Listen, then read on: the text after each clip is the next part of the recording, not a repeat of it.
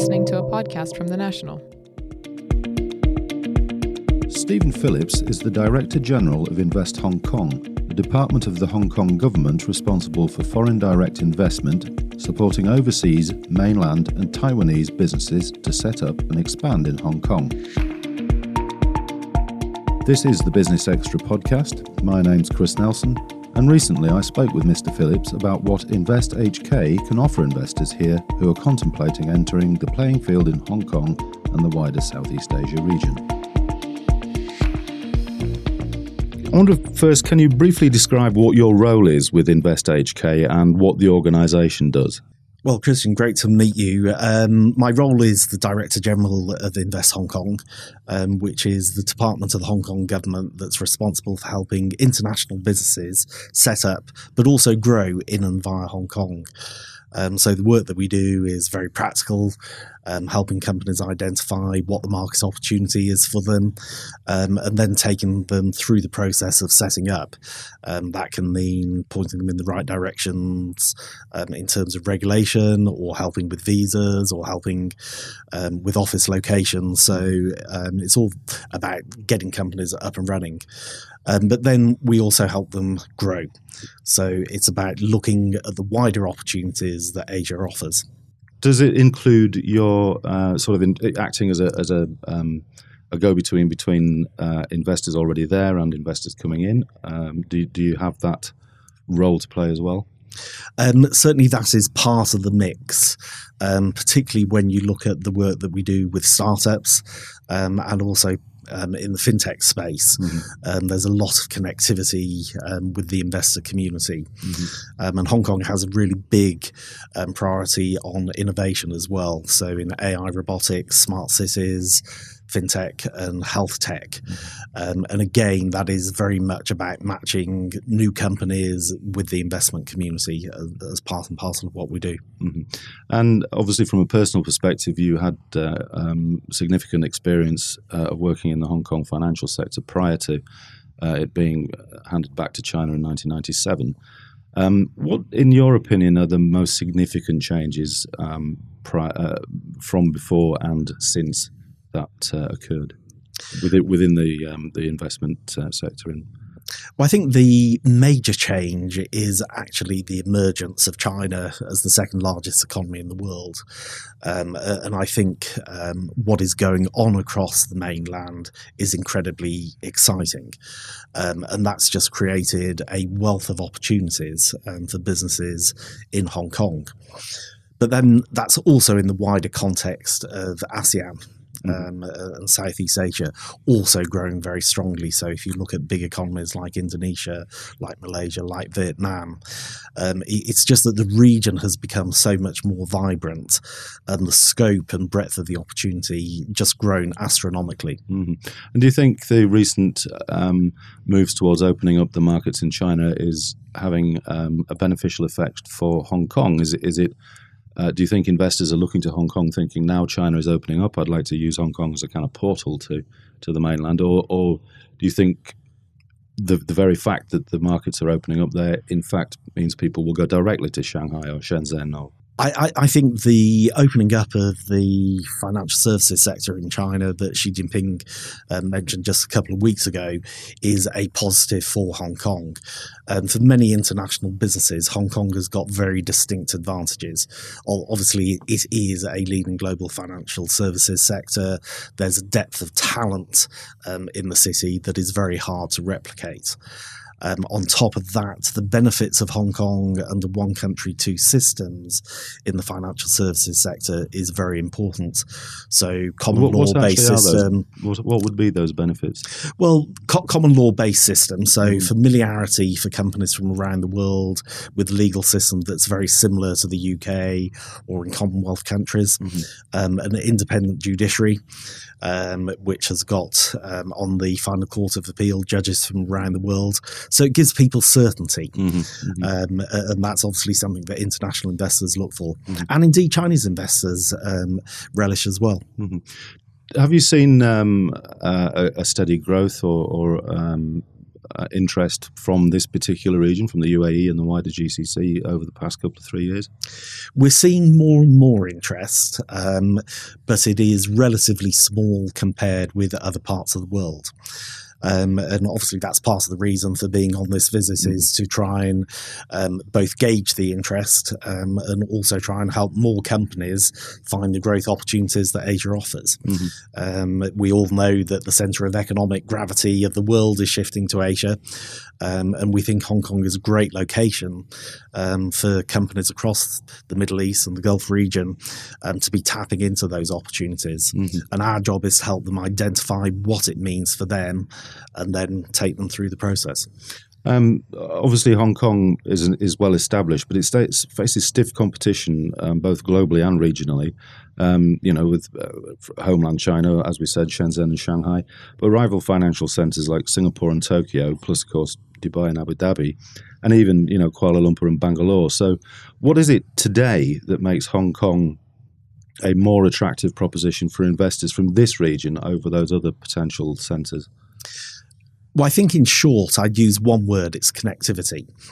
Um, and that is Hong Kong being right at the very heart of Asia geographically. So, practically every major city in Asia is within four hours flying. Um, half the world's population lives within five hours flying of Hong Kong. So, for a business that's looking at a regional picture, um, that is really important. Um, over a thousand flights a day to cities across the world. So, it makes it very easy to do business. Mm the city itself is an incredibly efficient and productive place to do business. Um, so the ability to really drive um, a very commercial approach um, fits perfectly in the Hong Kong context. Mm-hmm. Competition is stiff, no doubt about it, and um, Singapore, obviously proximate to the markets of Southeast Asia, um, Shanghai, Shenzhen, um, major centres on the mainland of China. Um, but depending upon what a company is looking to achieve, we really believe that Hong Kong offers this great mix. It's a melting pot of companies from around the world and talent around the world. Um, and I think that's what sets it apart, mm. perhaps, from the competitors. And there's maybe a familiarity with it on a, particularly from a Western perspective, that is perhaps not as as as um, prevalent, you know, in, in mainland China certainly that uh, that helps. That that's certainly true. It, it's such an international centre, um, and that's not something that you see on the mainland. So, um, running a business on the mainland, then doing out of Shanghai or Shenzhen or Chengdu, that's absolutely achievable. But trying to operate a regional business um, out of the mainland still can be quite challenging. Mm-hmm. It's to do with talent, it's to do with regulation, it's to do with connectivity um, in terms of logistics. Um, obviously, talking about the mainland, the current situation, the, the trade um, conflicts with, with the US, and um, has hit the stock market. Um, it closed on Monday uh, significantly down, particularly with tech stocks falling, primarily off the back of the, the US seven year ban on the um, Chinese telecom equipment provider ZTE, which really shocked uh, the the, uh, the tech market globally. I think not only um, locally. Um, what do you what can you do and what can Hong Kong in, uh, Invest Hong Kong do to mitigate that particular situation at the moment? Because it obviously has uh, an effect on investor perception. Um, clearly the challenges in the US China relationship are of concern to the investor community. Um, at Invest Hong Kong, we're not the lead part of the Hong Kong government dealing with these issues, um, but we sit within the part of the government that does. Um, Hong Kong is lobbying very hard on the US side, um, but also working with WTO. Hong Kong has its own seat at the table for WTO. So, voicing its opinion very strongly um, about the potential impact on Hong Kong. Mm-hmm. Um, Hong Kong as a major um, both import and export um, port for the mainland. Um, we clearly are watching very carefully what's mm-hmm. happening, mm-hmm. but we hope that um, there will be reason um, in the discussions going forward. Previously, not recently, I must admit, but previously, I I have uh, been aware of, of stories um, in some of the China press intimating that um, Hong Kong has an inability to hang on to its startups um, for uh, reasons including a lack of interest in in new uh, ideas and a lack of um, venture capital and startup money. What's your take on on that perception? Um, I think that's probably a little bit of a dated perception. Um, the startup ecosystem in Hong Kong is rapidly evolving. Um, at Invest Hong Kong, we have a dedicated program called Start Me Up Hong Kong. Um, I think one of the really interesting things about the startup scene in Hong Kong is how international it is. 37% of startups have got international co founders. And it's back to this point about being a melting pot of entrepreneurs from around the world. I think the data that we have also indicates that startups are thriving. Um, so for the startups that we've worked with over the last three years, 85% of them are continuing to trade, mm. to operate. And that's obviously a very high percentage in the startup community. Mm. So I think there are many things that Hong Kong is getting right the government has recently announced a very big policy drive around innovation. So, creating an even more favourable environment, um, particularly for startups. So, for SMEs, or, well, indeed for all companies, the first 2 million Hong Kong dollars of profit is going to be reduced to half of the current rate, so um, 8.25%. Um, and then 16.5% uh, thereafter. A, a tax thereon. Yes, that's yeah. profits, you know, company tax, corporation okay. tax. Yeah. Um, we're also in the process of introducing a super deduction for R and D expenditure. That will be three hundred percent for the first two million Hong Kong dollars, two hundred percent thereafter. Um, so that is very attractive on a global level. Mm-hmm. Combine that with the rule of law in Hong Kong, the intellectual property environment, but with the big markets of the mainland and Southeast Asia, um, it makes Hong Kong a very interesting proposition. Mm. One one of the um, uh, themes often pushed by people when I'm, when I'm, talking to them about startups is uh, being within an environment where failure is embraced. Um, it's something that, that this region is is beginning to get uh, get to grips with and is beginning to understand the the uh, importance of it. How far down the road is is the Hong Kong um, uh, mentality towards failure in, in startups at the moment? Do you think? Well, I think one of the notable things about Hong Kong it is a laissez-faire economy, um, and companies aren't propped up. So it, it's sort of the school of hard knocks, to be honest. So companies either thrive or they don't survive. Mm-hmm. Um, so I don't think that's a particular issue in Hong Kong. Mm-hmm. So there's no um, recourse to to um, stringent um, bank um, repercussions for, for companies that that uh, don't quite make it. No, I, I think you know Hong Kong is that entrepreneurial um, city, and um, over the years it's sort of reinvented itself. Entrepreneurs have changed their business models, and that's constantly happening, mm. um, evolving to a changing um, regional pattern. Um, obviously, one of the uh, significant areas uh, of, of um, growth in, and innovation in, in this region, and particularly in this country, is fintech. Um, it's an area that Hong Kong is very much in, invested in and um, pushes towards.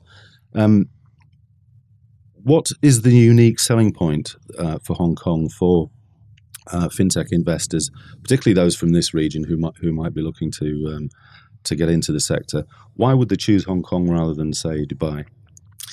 Well, I don't think it's necessarily an either or decision. Um, so, for fintechs from this region, um, looking at growth opportunities in Asia, Hong Kong's a great place to do it. Um, we've got a very friendly regulatory environment. So each of our three regulators all have got regulatory sandboxes. So on the insurance side, on the security side, and the banking side. Um, then there's a very obviously well developed financial services industry as a whole, an affluent consumer base, as well as obviously a very well developed um, business space. And the big opportunity that many people see is obviously accessing the mainland market. I think one of the really interesting things happening in southern China is the closer economic integration of Hong Kong, Macau, and nine cities in Guangdong. Um, uh, for instance, on the asset management side, this means tapping into a consumer base of 68 million people, some of the wealthiest in southern China or in China. Um, so these are the opportunities that people are seeing. And obviously, those are opportunities that Hong Kong is familiar with, where the even even the rival um, uh, centres would be less uh, less familiar with, and obviously would have less able uh, less able to to actually access them. Yes, I think that's true. So, certainly, when you're talking about the mainland market, obviously Hong Kong has got that phenomenal connectivity. Mm-hmm. Um, what sort of opportunities do you think um, the Belt and Road Initiative throws up for investors from this region? Um, I think Belt and Road is something that could transform the global trade and investment landscape over a period of decades. You know, it's not going to happen overnight. Um, the opportunities in the near term really relate to infrastructure related sectors. Um, so it's relevant to contractors, it's relevant to consulting engineers, and of course, it's relevant to the financial and professional services sector. Um, so structuring complex projects, perhaps in quite challenging countries, um, is really the name of the game at the moment. Mm-hmm. We think Hong Kong's got a really important role to play in that. Mm-hmm. Um, again, it's about the connectivity between mainland investors and international investors, tapping into the deep equity and capital markets in Hong Kong and the depth of financial and professional services. But in the longer term, Belt and Road is going to create new markets. Um, at the heart of the overall concept is Belt and Road accounts for about two thirds of the world's population, but only accounts for one third of the world's GDP. Mm-hmm. So, by increasing GDP per capita in these countries, it's going to create new opportunities. So, we see opportunities in healthcare, in education, in consumer products, in logistics. Um, but I think the pace at which each of the countries will develop will be different. Mm-hmm. So it's not going to be a homogeneous pattern. And companies will need to be watching very closely where the opportunities are emerging and how it fits in with their risk appetite. Mm-hmm. mm-hmm. Um, looking at it from, from this perspective, from the UAE's perspective, um, or looking to the UAE from your perspective, um, where what industries or sectors do you think are most likely to to look to Hong Kong to um, to to consider investment uh, into Hong Kong and into Hong Kong companies? Um, we're seeing quite broad interest. Um, so, financial services, um, to a degree, professional services. We see good opportunities um, amongst the VC, PE community, family offices, where they're looking for new growth um, and perhaps looking away from the more traditional markets of the West. Um, we see quite a lot of interest on the consumer product side. Um, we're seeing interest as well on the tech side. Um, so it, it, really is um, quite broadly based. Mm-hmm, mm-hmm. From a, the point of view of property investment, one would mm-hmm. uh, obviously one has seen uh, a, a, vast influx of Chinese money into the Hong Kong property market, which of course has made it soar. Is is that now effectively a closed a closed um, a closed market for, for other non Chinese investors? I don't think it's a closed market. Um, obviously, property in Hong Kong is expensive, um, even compared to other global cities. And there's a lot of competition for prime properties. Um, but it all depends upon what an investor is willing to pay. Mm-hmm. Um, but there is that very high competition from the mainland. Mm-hmm. Um, and finally, how do you see um, Invest HK developing over the next five years? And what would be your primary ambitions over that period? Our job is to really create jobs for the people of Hong Kong. Um, so what we want to do is bring in the very best companies from all around the world. Mm-hmm. We think there's a great opportunity here um, in GCC. Um, so we're going to be putting a lot of effort to engage with companies, um, help them recognize what it means for them, and then take them through that process. And once they've landed in Hong Kong, you know, help them seize even more opportunities. So we've got a very positive outlook on engagement with this part of the world. Thanks very much to Stephen Phillips for that look at how Hong Kong and the mainland hope to attract investment from our region. My name's Chris Nelson, and that was the Business Extra podcast. You can find us at Apple Podcasts or our website, thenational.ae.